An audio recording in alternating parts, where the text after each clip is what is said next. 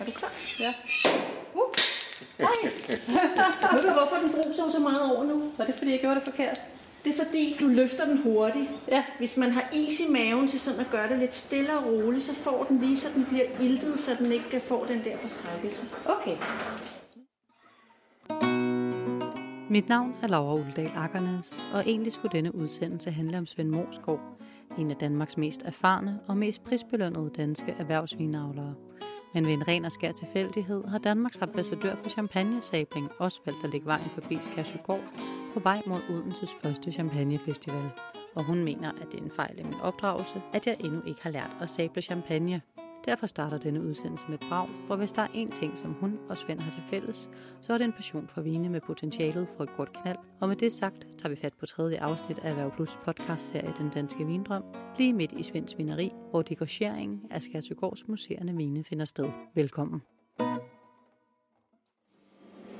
Altså, når vi laver museerne vin her, så gør vi det jo på et samlebånd med en øh, 3-4 medarbejdere. Og det, det drejer sig om, når man øh, laver sidste del af processen i en museerne vin, det er, at man får den øh, gær, som er øh, fra flaskegæringen, ud af flasken. Og det kører vi en helt bestemt procedure til. Så det vi gør, det er først, så øh, har vi vores flasker, som har ligget et års tid på gæren. Dem har vi gået og drejet på en, en champagnereol som den her, hvorved at vi får alt øh, vores skær til at være nede i, i toppen af flasken, for vi vender den omvendt. I en flaske består af et tryk på 6,5 bar inde i flasken, vinen, og så får vi alt gæren samlet i en klump hernede ved noget, der ligner en ølkapsel. Så øh, for at få gæren til at synke til bund, så tager vi simpelthen vores flaske og drejer øh, omkring 40 øh, gange over et par måneder, indtil at øh, al gæren er sunket til bunds. Når vi så skal have gærklumpen ud, så tager vi flasken og fryser spidsen af flasken i en frysemaskine, sådan at vi danner en isklump. Og isklumpen er så nede i flasken øh, i bunden ved kapslen, og den har så fanget hele gærklumpen, sådan at vi kan tage gærklumpen ud på en gang. Og det gør vi ved, at vi anvender flaskens egen tryk til, at når vi letter øh, ølkapslen øverst øh, i flasken, så vil der skyde en klump af is, som indeholder alt gæren, og vi skyder ud. Og øhm, det giver et lille brag, når man gør det, fordi det er simpelthen øh, trykket, vi udligner. Sådan. Og så øh, vil alt vores gær have forsvundet. Og det vi har, det er en flaske uden gærklump, men hvor der mangler lidt rumfang, fordi isklumpen den fylder trods alt lidt. Og så sætter vi den over i den næste proces, hvor at vi øh, simpelthen tilfører en lille smule øh, likør. Det er et, dels et sødemiddel, altså sukker, noget vin, og så lidt øh, konserveringsmiddel for flasken, sådan at sukkeret ikke går i gæring igen. Når vi så har øh, tilsat den likør, så øh, begynder vi at sætte en prop på. Og en champagneprop kunne man tro ligner en champignon, men det gør det slet ikke. Det er, lige, det er simpelthen en cylinder, som vi klemmer så tynd, at vi kan proppe halvdelen af proppen ned i flasken. Og det bruger vi en propmaskine til.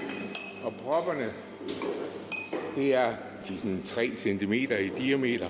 Vi klemmer dem ind til en blyantstykkelse, og så sætter vi den halvt ned i flasken. Den vil så springe op igen på grund af trykket, så derfor så binder vi den fast med en stålwire, sådan at den bliver nede i flasken. Og så har vi de færdige flasker, som vi ryster lidt for at få blandet likøren.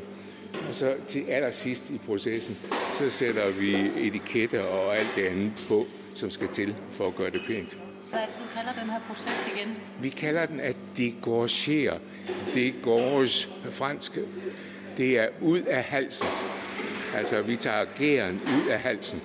Så degorgering, vi har ikke et andet ord på dansk, men uh, det er den proces, som færdiggør en uh, flaske museerende vin, som er lavet efter den traditionelle metode. For at komme væk fra larmen i vineriet, tager jeg Svend med mig ind ved siden af i Vingårdens butik. Her er der bedre ro til at spørge den 67-årige vinbonde ud om, hvorfor han for godt og vel 21 år siden besluttede sig for at starte Vingård op sideløbende med en karriere i medicinalindustrien i Pharma Nord, en virksomhed han i øvrigt selv var med til at grundlægge tilbage i 81. I løbet af 1990'erne, der begyndte jeg mere og mere at få tanken af, at hvis at, øh, jeg kunne slippe afsted med det, så kunne jeg godt tænke mig at have en pensionstilværelse hvor jeg kunne gå og hygge mig med at lave vin. Og måske øh, gå på pension i Frankrig og købe en vingård der eller noget. Men øhm, så kom der ret hurtigt den tanke, at på en måde ville det være for simpelt og for let og lidt snyd, for enhver kan lave vin i Frankrig. Så hvorfor ikke prøve at gå den svære og lidt grinagtige vej, og så åbne Danmark op som et vinland? Det var helt jomfrueligt. Og hvis vi går tilbage til øh, før årtusindskiftet, så var det faktisk ikke tilladt at lave vin øh, i Danmark. Øh, vi var aldrig forhandlet ind i det, der hedder vinforordningen. Og det betød, at Danmark ikke var et, et registreret vinland. Og så gjorde vi det, at jeg i 1998 skrev til Fødevareministeriet om, at vi godt tænker os at blive registreret til at kunne lave vin. Og det var så via en ansøgning til Bruxelles, til kommissionen. Og der kom vi faktisk ind i vinforordningen i 2000, altså i vinteren 2000. Så den første vinovergang, vi overhovedet kunne lave, det var i øh, 2001. Og der startede vi så op her med at lave øh, fem typer af vin. Rødvin, hvidvin, mousserende vin, dessertvin og rosévin. Altså alt det, man kan lave af druer. Øh, og jeg havde snydt lidt ved at have plantet i 1998, men måtte nemlig godt plante vin, men måtte bare ikke lave vin af det og sælge til forbrugere. Men det blev så lavet om i 2001, og lige nu i 2019, jamen der kører vi jo på 19. årgang øh, ude på marken, og har derfor snart vores øh, 20-års jubilæum, hvor vi for første gang kommer ud over puberteten. Så mit sigte, dengang jeg startede, og mit personlige ønske, var, at vi skulle undersøge, hvorvidt vi overhovedet kunne lave vin og gøre det lovligt. Det næste sigte, jeg ret hurtigt fik, det var at se, om vi kunne lave øh, god vin. For at lave god vin krævede det dog, at Svend først og fremmest skaffede sig helt basalt viden om vindyrkning. Um, jeg gjorde det, at jeg faktisk i starten talte lidt med øh, franskmænd, tyskere og span- spanioler, om produktion. men ret hurtigt så fattede jeg, at den måde, de gjorde det på, kunne jeg ikke nødvendigvis anvende her. En simpel ting. Hvis du har en vinmark for eksempel, hvad skal afstanden mellem de forskellige rækker være? Det kommer ind på breddegraden, du er på. Fordi øh, jo mere nordpå du kommer, øh, jo større afstand er det muligvis godt at have. Og jeg startede ud med en afstand på 3 meter, halverede den ret hurtigt til halvanden meter – kørt sig op i en meter og 80 i, øh, i rækkeafstand, kom op på 2 meter, og nu er jeg oppe på 2 meter og 4. Den slags ting kan jeg ikke læse i en bog, og jeg kan ikke spørge en fransk mand, fordi hans sol står anderledes. Jeg har noget særligt i, at jeg om sommeren her har overarbejde for mine vinplanter, fordi vi har de lyse sommer. Den slags ting var også uforudsigeligt øh, at have erfaring med øh, hvis man spørger en, en italiener, fordi de har meget mere ens øh, dagslængder. Så jeg får en masse ting ind, også med for eksempel, hvornår er det optimale høst, høsttidspunkt, øh, som jeg selv skal finde ud af. Så det var begrænset, hvad man kunne læse sig til, og det er egentlig trial and error, øh, som lærer en, øh, hvordan man skal lave vin. Du startede faktisk ud med rigtig mange vine. Ja. Hvorfor startede du så stort ud? Øhm, hvis man skulle så at sige øh, nærme sig det her område en lille smule videnskabeligt, så blev man nødt til at lave det eksperiment, at man øh, fandt ud af, hvilke vine, der internationalt set kunne laves særlig godt i Danmark. Og man kunne for eksempel tænke sig, at det var isvine, som ville kunne laves godt, fordi vi har et øh, koldt øh, klima. Man kunne også tænke sig, at det var hvidvine. Øhm, jeg var lidt overrasket over, at vi kunne få gode præmier for vores rødvine. Men at det var de museerne vine set i bagspejlet, som vandt, mest, undrer mig ikke, men jeg kunne ikke, jeg kunne ikke vide det, uden at have lavet eksperimentet. Så jeg startede meget voldsomt ud med faktisk 10 år i træk at lave alle de der fem vinformer, for simpelthen at kunne føre statistik på, hvad vandt mest, og så vælge i retning af det, som valgte mest. Og jeg gjorde mig øh, den overvejelse, inden jeg startede, at det måtte ikke være et døgnprojekt. Der skulle investeres øh, rigtig meget i at gøre det i produktionsapparat, og der skulle også være ansættelser af gerne faguddannede mennesker. I alt har Svend investeret et sted mellem 10 og 20 millioner kroner af sin egen personlige formue på projektet. Penge, der blandt andet er blevet brugt til at indkøbe produktionsudstyr og lønne Skærsøgårds fem ansatte, der tæller to ønologer, en salgsmedarbejder, en bogholder og en gartner, der tager sig af gårdens 30.000 vinstokke. Men selvom der er tale om mange penge, mener Svend ikke, det kunne have lavet sig gøre at nå dertil, hvor Skærsøgård er i dag, for mindre. Man bliver nødt til, når man skal have et nyt vinproducerende land i drift, at tænke lidt i lange perspektiver. Øhm, der er mange, der planter skove i Danmark. Hvornår afskriver man det? Det gør man måske, hvis det er en egeskov efter 200 år. Så man skal have et langtidsperspektiv. Og dengang jeg gik ind i det, så var jeg også klar over, at man skulle have øh, en investeringsmulighed i øh, at få projektet til at lykkes over rigtig mange år. Og øhm, jeg står i dag efter 21 års drift og synes, at øh, vi er øh, kommet i hus. Øh, og øh, det har meget været øh, certificeringsordningerne, øh, som har gjort det muligt, fordi så har man den forbrugersikkerhed, som gør, at vinen er salgbar. Certificeringsordningen, som Svend snakker om, er den såkaldte beskyttet oprindelsesbetegnelse.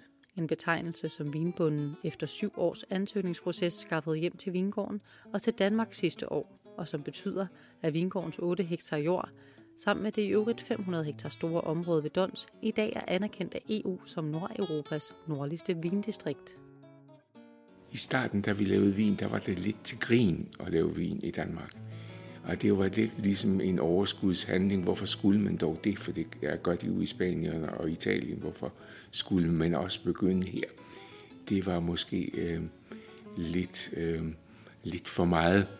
Øh, og øh, årsagen til, at det blev anerkendt, var jo ikke så meget, at vi kunne øh, vinde danske præmier, men det var nok, at vi kunne slå igen med at finde øh, meget pæne præmieringer i blindsmagninger i udlandet. Og vi kunne gang på gang se, at vi kunne slå øh, gode champagne øh, fra champagne-distriktet. Og der tænkte jeg så, at hvis vores vin var så øh, hederlig, at vi kunne det, så måtte vi hellere se at få en certificering på vores vine, sådan at de kunne komme i samme kvalitetsklasse som Bordeaux, Bourgogne, Champagne eller andre madvarer, som får en høj kvalitet. At Svend har valgt at fokusere på de museerne vine, og ikke på rød, hvid, dessert eller rosévin, er der en helt særlig grund til. Det er jo faktisk sådan i dag, så hvis man har en cava fra Spanien eller en italiensk museerne, så kan de snart ikke mere lave nok syre i vinen. Og en museerne vin er båret af syre. Og der er de faktisk tilladelse til så at tilsætte syre til vinen. Hvorimod det er vi fuldstændig fri for her, fordi vores klima gør, at vi kan gøre det. Og vi får en særlig, en, en særlig smagsnuance i vinen, som skyldes, at vi får flere syre, og specielt får vi i vores druer rigtig meget af en syre, nu bliver vi lidt tekniske, som hedder æblesyre. Og æblesyren i vores produktion laver vi om til noget, der hedder mælkesyre. Mælkesyren er meget blød, så vores øh, uh, museerne vine i forhold til champagne uh, indeholder mere mælkesyre. Så det vil sige, at man får de bløde syre til at dominere. Og øh, det er der faktisk en rigtig god smag i, som vi også vinder stor international anerkendelse på. Selvom Svends Museerne Vine havde, hvad der skulle til for at få fine bedømmelser i internationale blindsmagninger, var det dog ikke alle, der mente, at vinen var af så høj kvalitet, at Svends ansøgning om en beskyttet oprindelsesbetegnelse burde godkendes. Den var helt oppe på niveau af Jean-Claude Juncker, fordi der gik lidt kuk i ansøgningsproceduren på grund af nogle nationale interesser for Italien, som de synes, øh, det kunne ikke passe, at vi kunne lave så fin vin i Danmark, når de nu laver så fin vin i Italien. Så det var nogle producentorganisationer, som øh, klagede.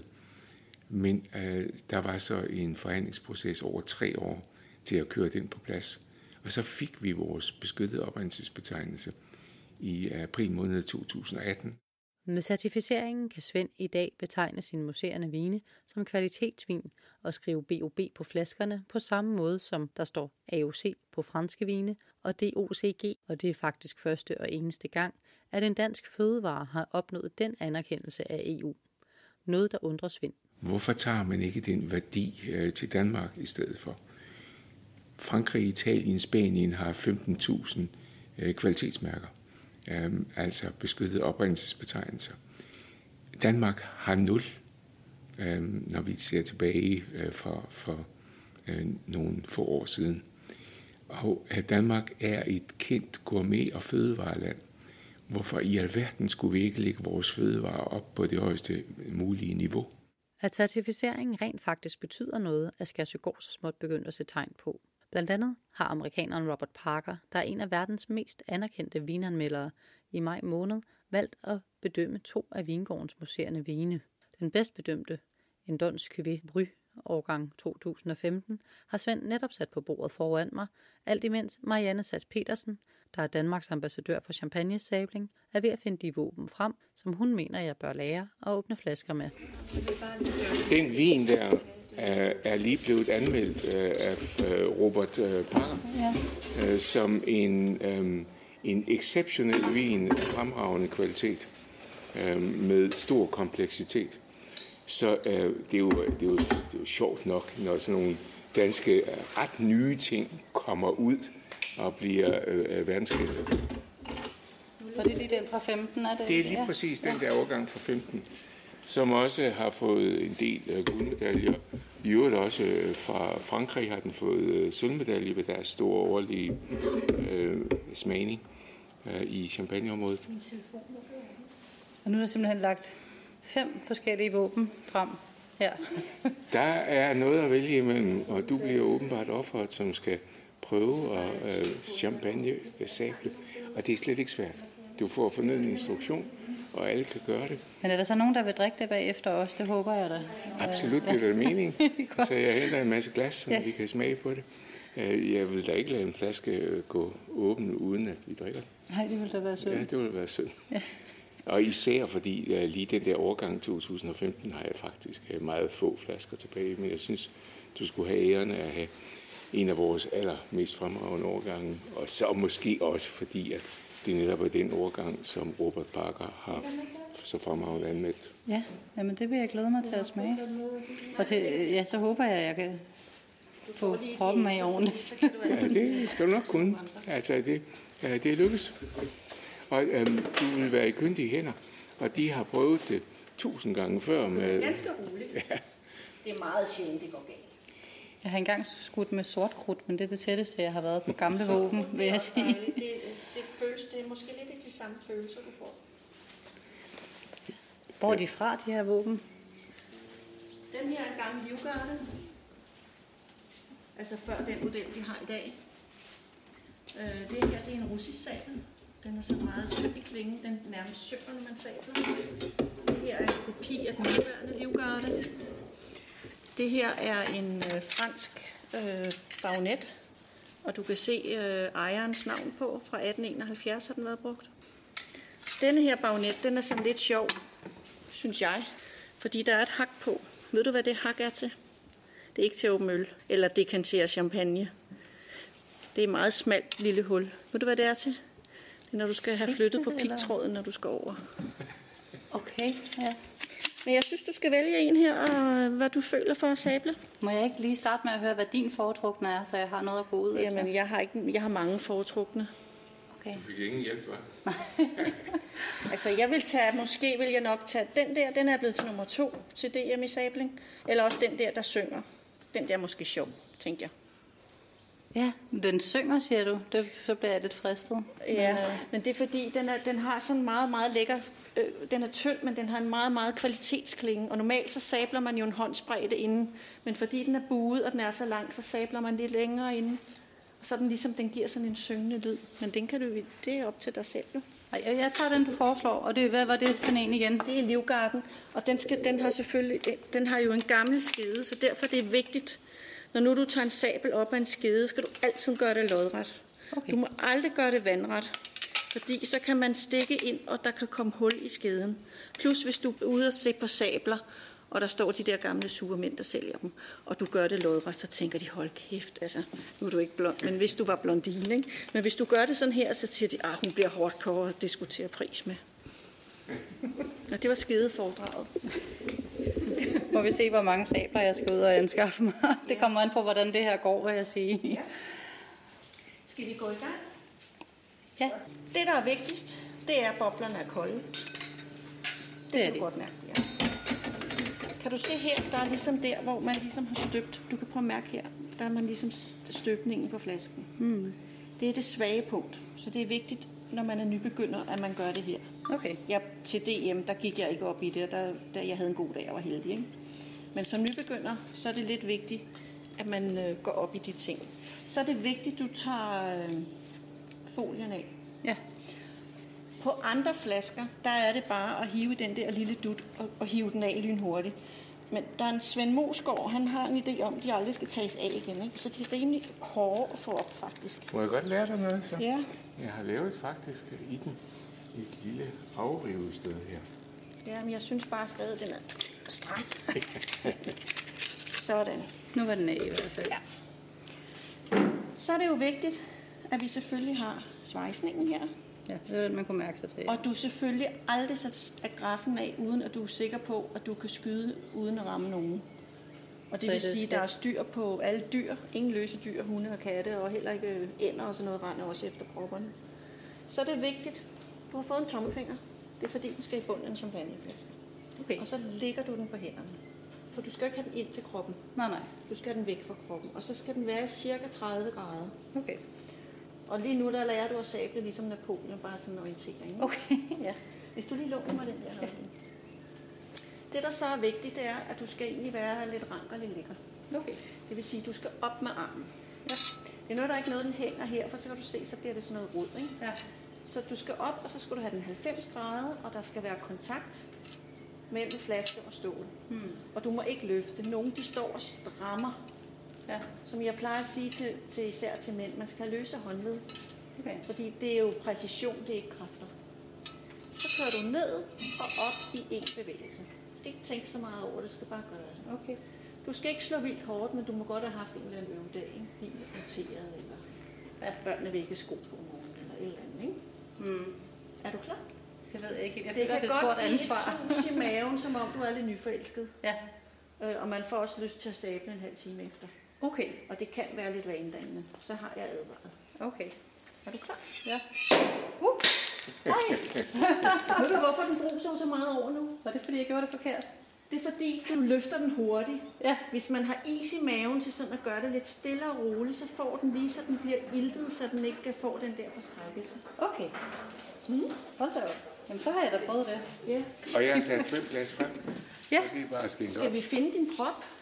Den ligger derhenne. Ligesom, Jamen, øh, så er der næsten serveret. Mm. Hvor meget skal jeg hælde op til? Det er Er fint, øh, tror jeg. Det er fint. Kan du mærke suset sådan lidt nede i maven? Ja. Er du klar over, at du klarede det på et hug? Um, der var ikke nogen fejl uh, i det. Må jeg så sige, Skål øh, og tak, skål fordi vi måtte komme lige i dag og få sådan en oplevelse. Det er jo sådan en, en mærkedag i livet, ikke? Absolut. Ja. Og prøv lige at bemærke de der små, fine, søde bobler. Ja. Mm. De øh, er meget konstante. De skal være små. Man kan faktisk lytte sig til, at de er små, fordi de mm. lyder meget diskant. Ej, en sjov lyd. Ja. Og jo mere... Det de vil sige, når nu vi skal stå og smage i dag på de andre, så skal vi stå og putte dem ind i ørerne. Absolut putte dem ind i øret. Fordi det er den måde, du vurderer, at øh, kvaliteten af boblerne er i orden. Hvis den er bas, så er det forkert. Hvis den er meget diskant, så er det rigtigt. Skål, de damer. Jamen, skål. God start på dagen, ikke? Ja. Mm.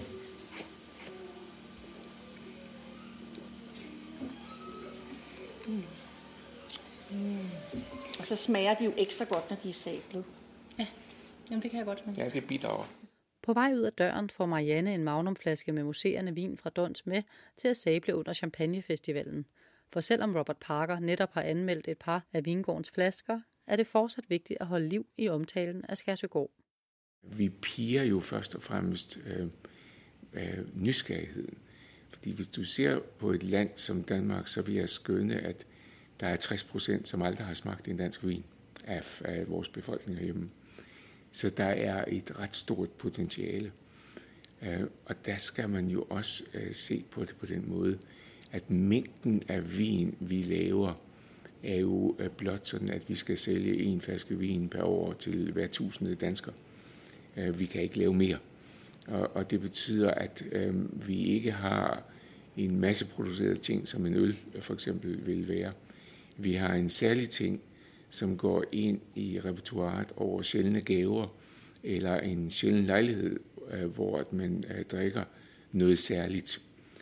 Og at det er dyrt, er ikke afskrækkende, fordi der er en fuld forståelse for, at øh, når man laver det efter dansk overenskomst, så er det øh, lidt anderledes priser, end hvis det var polsk eller spansk.